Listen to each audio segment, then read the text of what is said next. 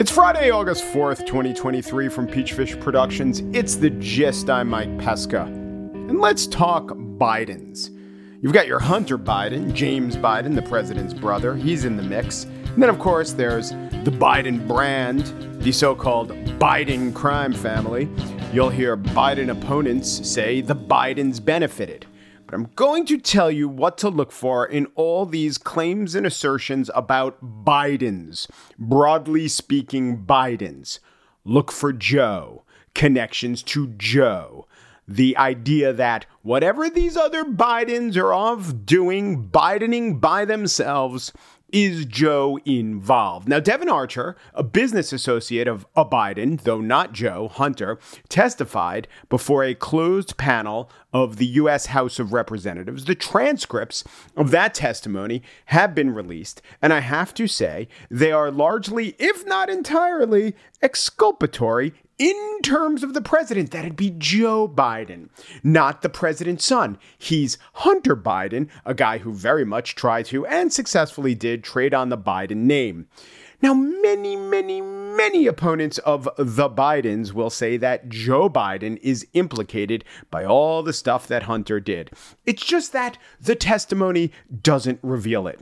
Many members of the committee, some members of the media are claiming the testimony reveals it, but time and time again, Devon Archer said, yeah. Hunter Biden said a lot of things, but he never said that he controlled Joe Biden. I shall read to you from page 28 of that transcript. Devon Archer, he, Hunter Biden, was getting paid a lot of money, and I think you know he wanted to show value. Mr. Mandolfo, who is uh, the lawyer for the committee, and was part of that value bringing his dad to Ukraine.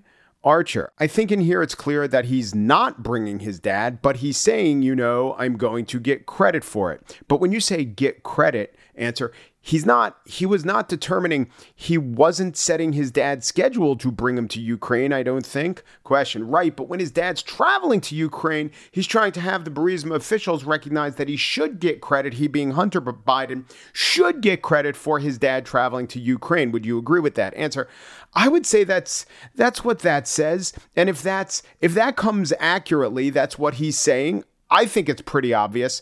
We're going to pause here in the transcripts at several times Devon Archer is talking about things that are obvious and the committee needs to get him to say what he thinks is obvious. It becomes a bit of a strain. Here we go. Question.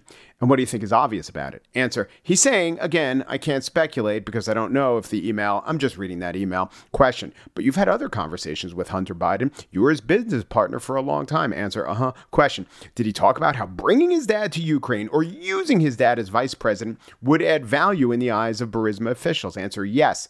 And how would that come up? Answer. I just think it's almost, it's pretty obvious if you're, you know, you're the son of a vice president Lawyer interrupts. He's asking about specific conversations. Archer, yeah, specific conversations. No, he would. We would not talk specifically about. You know, he would not be so overt. And I think that's. You know, I think that's another obvious point that he would not say. Okay, we're going to where you know I'm overtly. We're going to use my dad for this.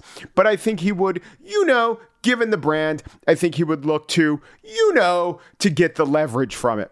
Devon Archer has this way of talking that a lot of people have in 2023. I would just think, even though he played lacrosse at Yale, the guy did go to Yale. He was worth hundreds of millions of dollars, at least his company's deals were, and he's going to testify before Congress. I would say, you know, try to button things up a little bit. Later on in the testimony, New York Democrat Dan Goldman tried to tease out of Devon Archer the idea that whatever Hunter Biden said that he was responsible for, Hunter Biden was responsible for no part of Joe Biden's schedule. Question, and to your knowledge, did Hunter Biden have any role whatsoever in getting his father, the vice president, to visit Ukraine? I have no idea. I have no knowledge. You have no basis to believe that Hunter Biden, no, had any role in his answer. I have no basis to believe. In fact, this statement, if it actually is a statement from Hunter Biden, says he will say, what he will say and do is out of our hands. Does it accord with your recollection that Hunter Biden had no ability? Ability to influence what his father would do or say on official trips to Ukraine? Answer: Yeah, I have. I have no. I have no basis to understand what his father and his conversations were about policy in Ukraine. But as you can see, that seems pretty familiar. That you know he can't influence it, but take credit for it.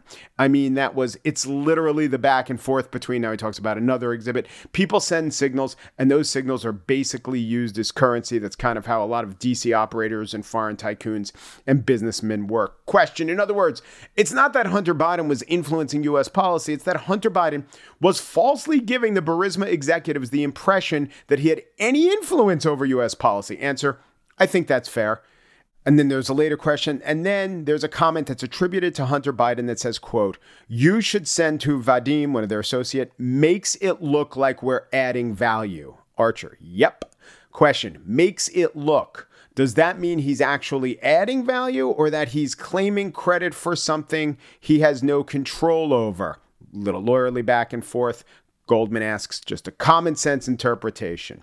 Mr. Archer, the common sense interpretation is taking credit where credit is not due. Question. In other words, Hunter Biden would take credit for his father's actions even though he had no role or influence in those actions. Answer he would take credit for them. Question Despite having no role in them or influence over them. Answer Yeah. Is that fair? Yeah. I can't. I don't know. Based on what you knew. Based on what I knew, yes. Did Hunter Biden ever tell you I can get my dad to change U.S. policy? No. Are you aware of Hunter Biden ever asking his dad to change foreign policy? No. Are you ever, were you ever privy to any conversation between Hunter Biden and Joe Biden, which they discussed how no, Joe Biden would no take actions on behalf of Hunter Biden? No. So is it fair to say that Hunter Biden was selling the illusion of access to his father? Yes. I think we could stop there. There was nothing that made Devon Archer crack. Devon Archer I don't know how much he likes the Bidens. I don't know how much he's inconvenienced by all of this. But I am telling you, there's a lot of bad stuff about a guy named Biden. That is not about Joe Biden. That's about Hunter Biden.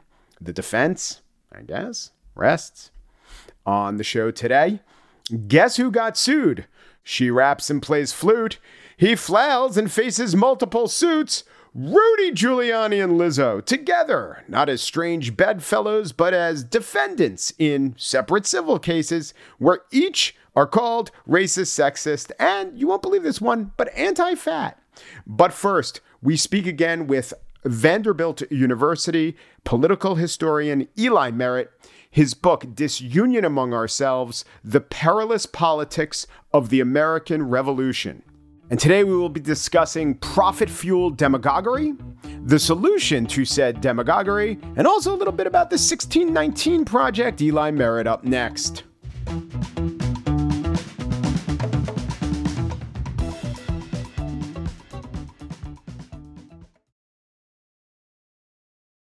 Eli Merritt is a Vanderbilt University professor. He is the author of Disunion Among Ourselves The Perilous Politics of the American Revolution. And Eli Merritt, as a great professor, points out the flaws in our country, but also thinks it's quite worth preserving.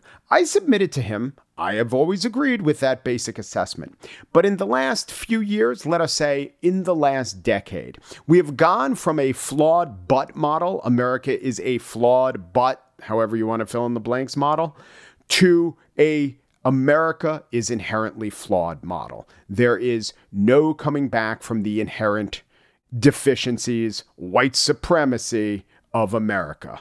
So I asked Professor Merritt, am I overreacting to a loud but quite minority critique, or does he hear what I'm hearing? Does he see what I'm seeing? How does he diagnose it? I, I agree with your assessment of the past 10 years, and I think incrementally, probably since uh, changes were made that led to the rise of Rush Limbaugh, what you're saying has been on a steady march forward, and that's in the late uh, 1980s. Uh, you probably know, Mike, because you've looked at my my Substack, American Commonwealth, and other things. That I, I, would say my two areas of greatest interest and expertise are the founding period of, of the United States, but then also the idea of the intersection of, of demagoguery and democracy. And so I, I, w- I would say we have entered a phase of our history where uh, demagoguery poses an extraordinary, extraordinary danger to discourse and also to uh, the future of the country. And so, by demagoguery, just to clarify, and I bring up the word demagogue and demagoguery because this is a concept that was born essentially the day after democracy was born and understood in ancient Athens in the fifth century BC. Oh so, yeah, that was in their writings. It's like, oh, democracy, good idea. Wait a minute.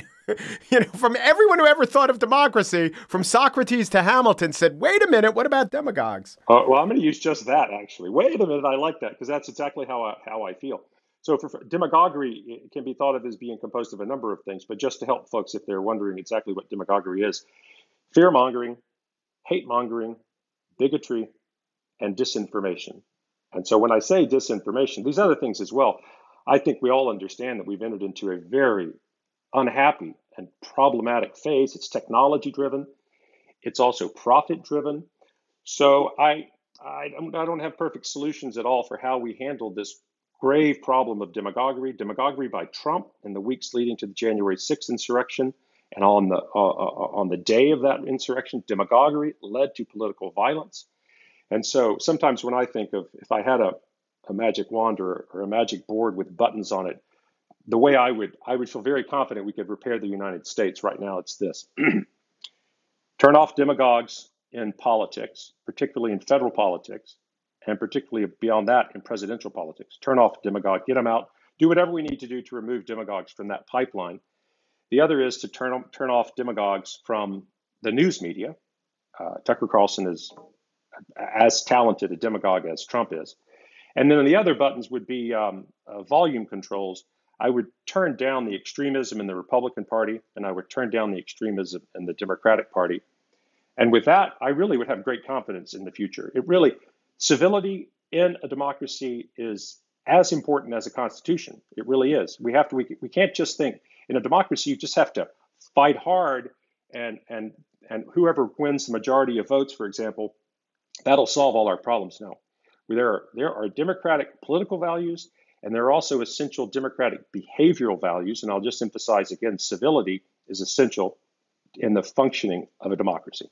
Yeah. So let me make a point on demagoguery and democracy. They, of course, come from the same root word, the demos, the people. And just as Satan was an angel cast out of heaven, I see that demagoguery is just the bizarro world negative sheen on democracy. Although maybe Plato would say that demagoguery is the necessary, um, the necessary fruit, if you will, the, po- the fruit of the poison tree. So that's just one observation. The other is I don't want to in any way play down the dangers of right wing demagoguery. Most demagogues, from Rush Limbaugh to Charlie Kirk to uh, actual people who get elected to office or claim they were elected, like Kari Lake, who weren't, they're more right wing demagogues. I don't see too many there are such a thing as left wing demagogues. They haven't taken control of the Democratic Party. But one aspect to demagoguery is the flattening of nuance. You did say, let's tone down the right wing demagoguery and the left wing extremism. I do want to talk about that a little bit. I don't know if it's extremism, but there seems to be, to me, a lack of nuance in looking at the past and saying something other than a bunch of people trying to make right choices with all the flaws that people contain. It seems to me way too flat to say America, white supremacist nation, we have to unlearn the lessons of the past, even when maybe they are valid lessons. Like this notion, I know you've praised the 1619 Project. I think there's a lot of good stuff in there. I love Wesley Lowery's essay on culture. But this idea, let us replace 1776 as the founding date of America. What if I told you it was 1619? I have to say no. That is a less accurate way to understand America. At that date, black people came to our shores. Well, I, I feel strongly that the work that I know the most of is Nikole Hannah-Jones has been um, really misinterpreted. Uh, in order to better understand uh, what she was saying, I uh, went to some trouble, uh, trouble, not trouble, but enjoyment, looking at YouTube videos. So she is, she as a, a, a careful thinker is not trying to replace 1776 with 1619. She is simply saying there is another origin story here, which we should discuss. Critical thing there. Another origin story. So there is the practice there by her, in my observation, and also I think it's essential. If something is just wrong, we can throw it out and say that's not that's not history. But otherwise, there's additive history that takes place. Sort of in this context of my deep belief and appreciation for complex history, I, I, I enjoy the concept of additive history. So I think she has said, and it needs to be said, and others perhaps, that yes, I mean 1776 is the origin story of white independence and the beginning of white rights and and, and, and, and white liberties. But it really is not only not the origin story of African Americans, it's somewhat the opposite of that. The oppression of African Americans continued. So to add a story that begins in 1619, I find to be uh, delightful and helpful and necessary. And I've, I've, written much more enthusiastically about Juneteenth, actually, than I have about um, the 1619 project. So I think there's, again, if we can get out of this dichotomous righteous thinking, I think there's plenty of room for alternative stories, different stories that have different meaning and valence for folks from different backgrounds or different races. Yes, I agree. But what is the river and what is the tributary? What if I told you that the year 1619 is as important to the American story as the year 1776? Would you agree with that? I would not, but I would. I, I have really gone out on a limb in a, a post on American Commonwealth uh, a couple of weeks ago, in which I think it's the one on my homepage now, which I say Juneteenth is by far uh, more important today than the July 4th. And the reason I say that and believe that is uh, that we understand July 4th now. We, it's a time of celebration. We don't understand Juneteenth, but much more importantly, this Juneteenth is celebrating the emancipation of 4 million enslaved people. And the 4th of July celebrating a lot of important things, including the emancipation of 1.5 million white people from a form of oppression which was bad, but nowhere near as bad as, as slavery. So, my belief now is, in fact, if you want to look at the entire scope of American history, what is the most important and remarkable event in all U.S. history when it comes to the concept of liberty and freedom?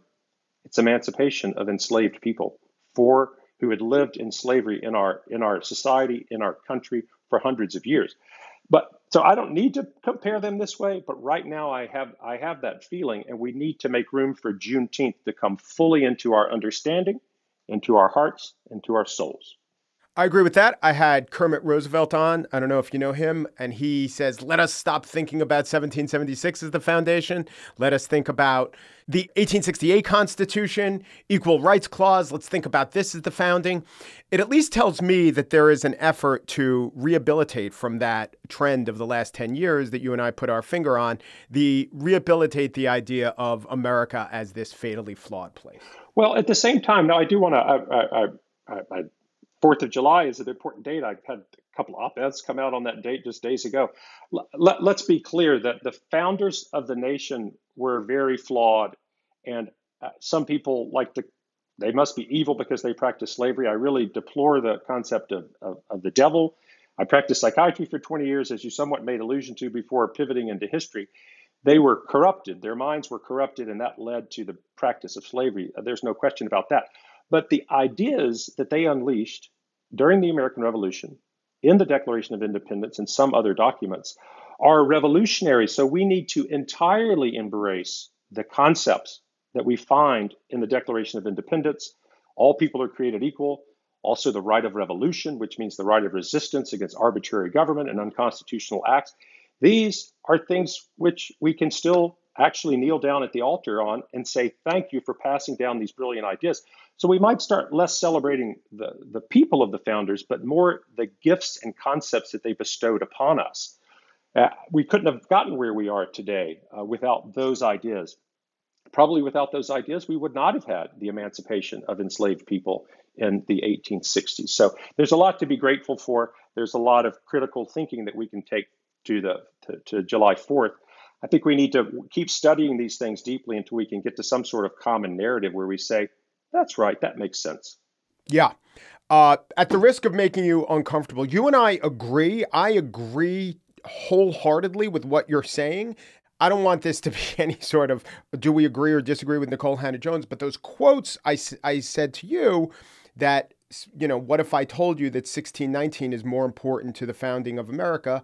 That was from the 1619 Project. And Nikole Hannah Jones says 1619 tells you more about this country than 1776 does. And you and I both disagree with that. It doesn't mean that Nikole Hannah Jones is a bad thinker, bad person, or that even that, I bet you, uh, I think that she probably has a lot of nuance around this. But when the 1619 Project is taught in the schools, when the 1619 Project is pointed to as the founding of America, more important than the rest of the stuff, uh, I don't like it. I don't want my kids taught that. I kind of unteach them when their schools, or at least add to their understanding when their schools tell them this. I think we probably have waited hundreds of years for some sort of correction. Oftentimes, the pendulum of correction swings a little too far. But that's just what I see going on. I would in no way eradicate the 1619 project. I'm glad it exists. I'm glad it exists as an argument. It's just an argument that I don't take at 100% faith. Oh, I think you're 100% right in what you've said. And so, the, another way to see this is that the 1619 project has introduced an interpretation or perspective on history, which is a good thing if it's accurate. Now, you're bringing up the larger question of well, what happens when a, a, an aspect of history is brought forward into history wars, culture wars, education wars, and ultimately the political wars we're engaged in now. And so I think this the 1619 project it's not about its inherent value or its inherent sophistication as, as a historical manner of interpretation, but it's about the fact that it's falling into a political culture, which I'm increasingly thinking of as not just being polarized, or hyperpolarized, but being life and death polarized. What, what happens? We are at a state where on both sides we hear folks saying, well, the problem with Republicans, the problem with Democrats is they're evil. So the, what do you do with evil? You got, you got to either get away from it or destroy it somehow. This is all part of this profit driven uh, uh, uh, demagoguery, which I think is, uh, if there's anything evil, it's not a person I'm referring to, it's the profit driven demagoguery. So I think you're right to say this is just dreadful that my children in school are being taught one dogma and one and one dogma only rather than again complex interpretations of things that we know are complex. We know that the truth of history is complex. So i'm with you in the lamentation about oversimplified righteous history of any kind just like just like if um, I don't think I was taught this, but maybe a generation before mine was really exposed to the uh, lost cause view of the Civil War, and we have to say no, that is wrong. That's not even complex. Uh, I try to adhere to a similar principle when I deal with the au courant ways of looking at history that are, um, in some ways, inaccurate. You got to call out inaccuracies. It is not, for instance, I'll ask you, you're a scholar. It is not true that the revolution was fought to preserve the institution of slavery, right? Well, here again, you're not going to get me into one black or white thinking. The revolution was not launched or perpetuated, I think, with a major motivation of, uh, of, of preventing the liberation of enslaved people. No. However, quite critically, one of the dominant fears, mainly of the southern colonies, from beginning of the American Revolution to the end of the American Revolution, is that somehow the British Army would uh, uh, launch uh, insurrections of enslaved people, and that they would not only have to fight the British, they would also have to fight the 400,000 enslaved people within the within the four or five southern states.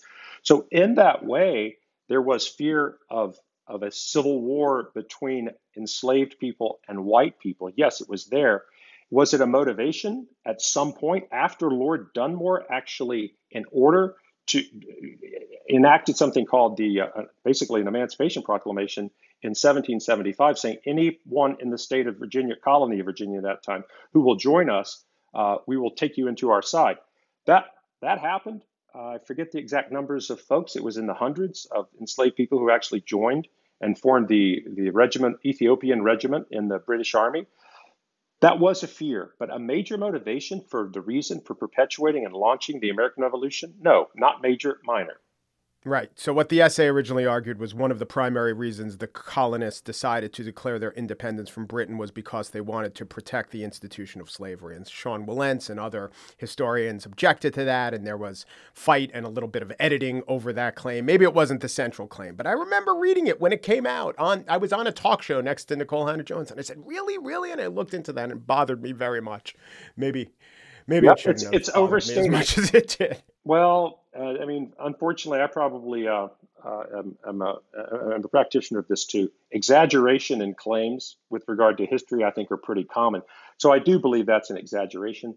But at what point is something an exaggeration or not? A better statement would have been one significant contributing factor for the launch of the American Revolution when it happened did have to do with the Southerners' fear of, uh, of domestic insurrections of enslaved people. That's true. I don't think that's an exaggerated statement. But again, exaggeration is human. Yeah, yeah. And I think it's been edited to reflect that. Mm-hmm. But the reason why it's por- important is that maybe we should end here is that our understanding of who we are and how we got here and why we're here is inextricably bound in these stories about history. So it's not an academic matter. If we had a very different understanding, and I think your disunion book very much contributes to our understanding. If we had that different understanding, it's not implausible to think that we'd operate quite differently. I mean, maybe not. You know, the people who listen to Charlie Kirk are probably not going to be exposed to this, right? The people who love the Occupy Democrats feed on Twitter are not going to be listening to our conversation. But I still think there's plenty of evidence in the real world that it's true, that the stories we tell and our understanding of our his, of our historical momentum shows up in elections, shows up in arguments, and shows up in the choices we make to this day.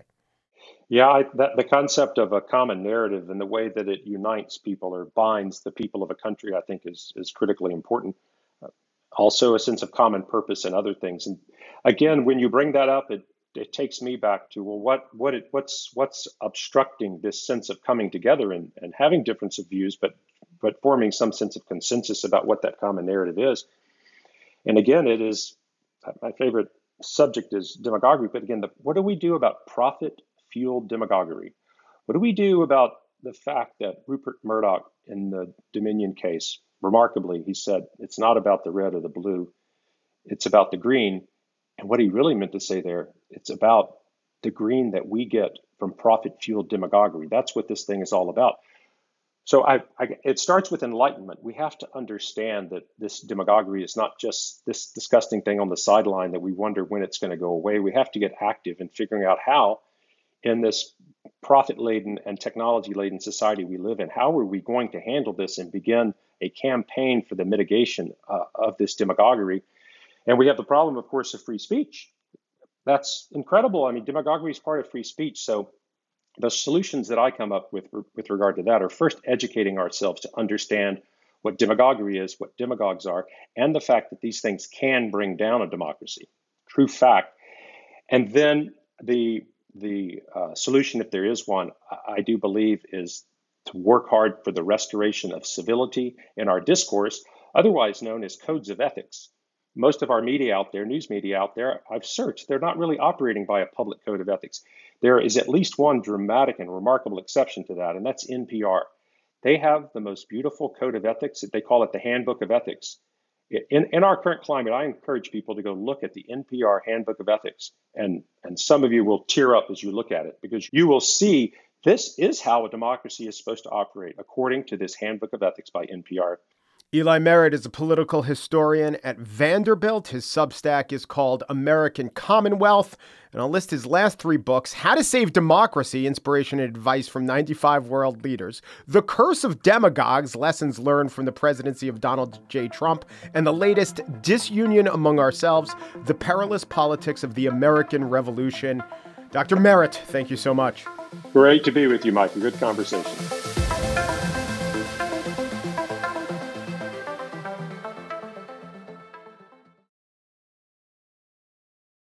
And now, the spiel. For all our differences, you know what unites us as Americans? Getting sued. And I say that because the two most opposite people in America have been sued. On the one end of the spectrum, we have a white Northeastern male in his late 70s. He's lookist. He's at least mm, quite strongly racist adjacent. He can't play the flute. On the other end, a black woman in her mid 30s from the Midwest and Texas who is all about body positivity or really any positivity at all, unlike our angry, angry older gentleman. Talking about Lizzo and Rudy, Rudy Giuliani and Melissa Viviane Jefferson. Lizzo. They do have some things in common. I mean, Rudy never took a DNA test to affirm he's 100% that bitch, but he probably is. Also, they're the subject of civil suits. Giuliani is being sued by Noel Dunphy, a former employee, though he disputes that. As per Rudy's definition, Dunphy, an Ivy League graduate who founded a consulting firm and is a former model, was just helping him with work and occasionally, no, often, gratifying his sexual desires.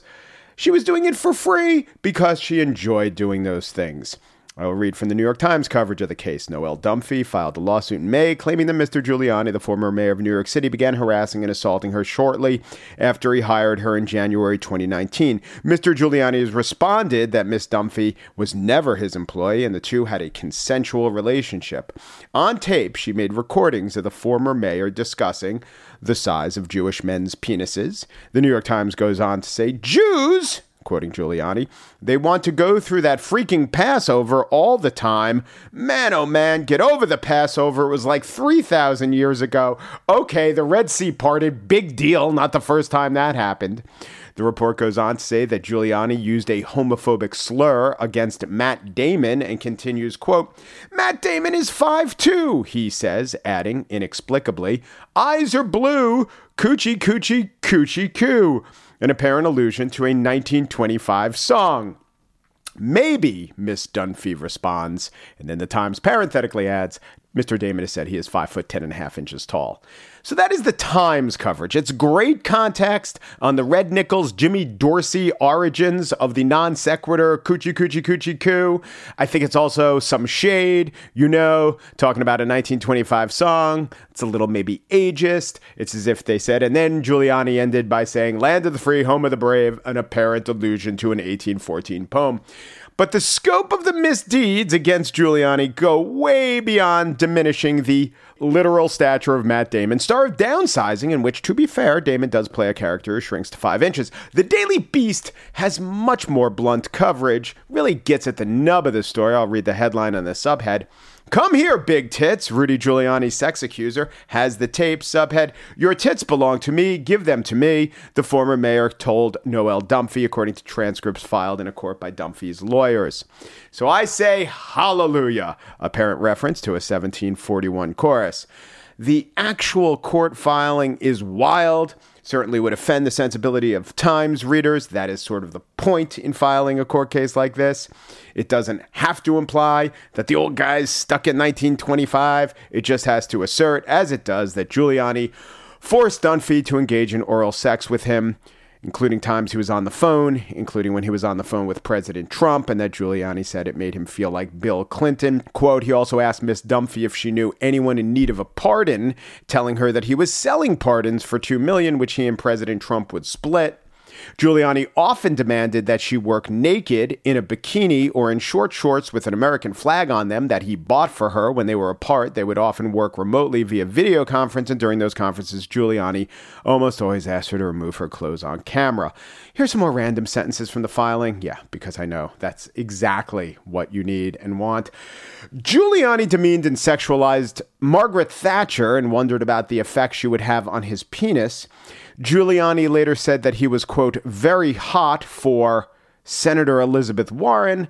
Here's a sentence. The following screenshot from the film Borat, subsequent movie film, depicts Giuliani acting in a similar manner to how he acted with Miss Dunphy. The lawsuit is a picture of a former hero who has become a sybaritic, alcoholic, priapic menace. Also, somewhat fat phobic. That little bit is in there too which shockingly is also one of the charges against Lizzo. She is being sued by three former dancers, some of the big girls. Numerous charges include sexual, religious, and racial harassment, disability discrimination, assault, and false imprisonment. Plaintiff Arianna Davis was on CBS to discuss a few of those charges. At first, Davis said she enjoyed being on tour as a backup dancer, a big girl. And she offered that sentiment up to Lizzo in a group setting. And you know, it was my turn. I want to speak up and say, "Hey, like, just thank you so much for like this this great journey." Because at the time, it was a wonderful journey, um, for the most part. You know, besides a couple snafus with management, um, and their like microaggressions. But other than that, like the journey, I had met amazing people and it was great. But then Lizzo, according to Davis, said something odd. Lizzo said she was worried about Davis at South by Southwest. Why? Davis thought. What was different about me? There could only be one thing. Davis had gained weight. And so this, this is Davis's words in an interview with CBS. This is how Lizzo brought that up. And they pulled me into a private meeting and they wanted to know what was wrong with me. Um, because they said I don't seem the same. All of all of these don't seem the same and what's wrong with you? You know, something must be going on. We can see right through you. All these kind of things have have been said to me um in in in a way to like mask as a safe space, but really there was this underlying air of like why are you bigger? Right. It, it that's that's what it felt like. And so that explains the Today Show headline Dancers who filed lawsuit against Lizzo described nuanced weight shaming. She was trying to allude to the fact that I was gaining weight in like a way that she wouldn't like get canceled.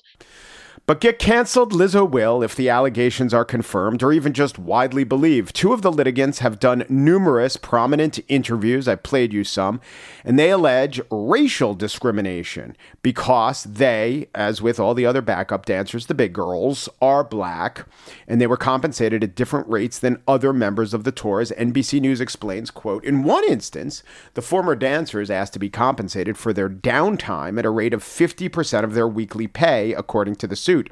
An accountant allegedly responded to the request by offering 25% and scolding them for being unacceptable and disrespectful. Only the dance cast, comprised of full figured women of color, were ever spoken to in this manner, the suit states.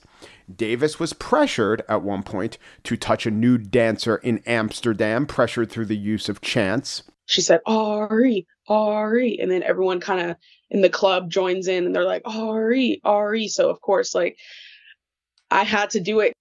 And as far as false imprisonment, that one jumped out at me. It's kind of a complex story, but Davis taped Lizzo without the singer and flautist's knowledge. The suit explained this was done because, quote, Davis recorded the April 27th meeting because she suffered from an eye condition that sometimes left her disoriented in stressful situations.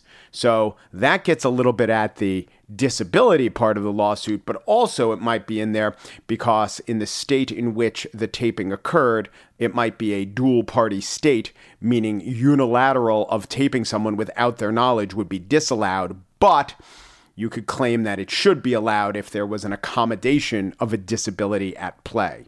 In any case, Lizzo demanded the dancer delete the video.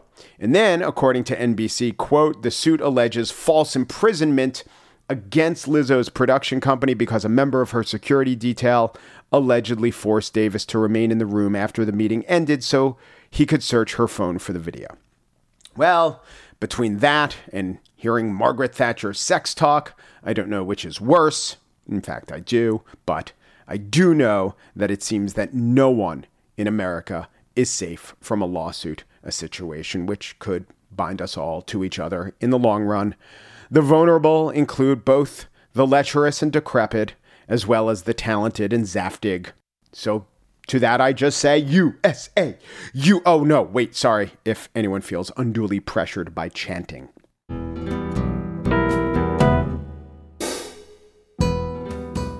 And that's it for today's show. The Gist was produced by Corey Wara with Joel Patterson as the senior producer and Michelle Pesca, CLO of Peachfish Productions. The Gist is presented in collaboration with Libsyn's AdvertiseCast. For advertising inquiries, go to advertisecast.com slash The Gist. Umpru, G Peru, Du Peru, Coochie Coochie Coochie Coo, and thanks for listening.